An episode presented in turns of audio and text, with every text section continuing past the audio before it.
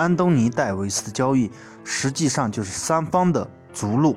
第一方当然是主家鹈鹕队，另一方当然是湖人队，另一方当然是绿军队。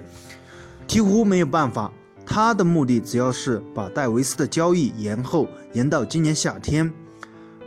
湖人的目的主要是在交易日截止之前，别节外生枝，稳稳当当拿下浓眉哥。绿军的意图主要是将交易延后。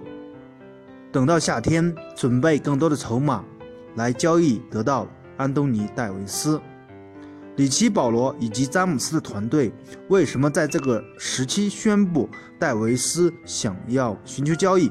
因为现在的筹码以及适合的球队只有湖人队。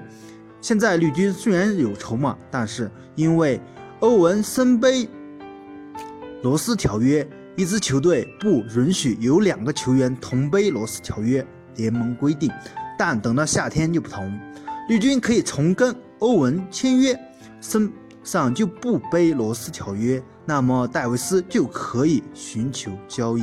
所以，所有的事情要等到今年夏天。大家都知道，绿军相对于湖人筹码更加丰厚，选秀权更多，但是如果熬不到交易日截止，那么湖人就是明抢戴维斯，你觉得呢？欢迎大家踊跃的点赞评论，谢谢大家。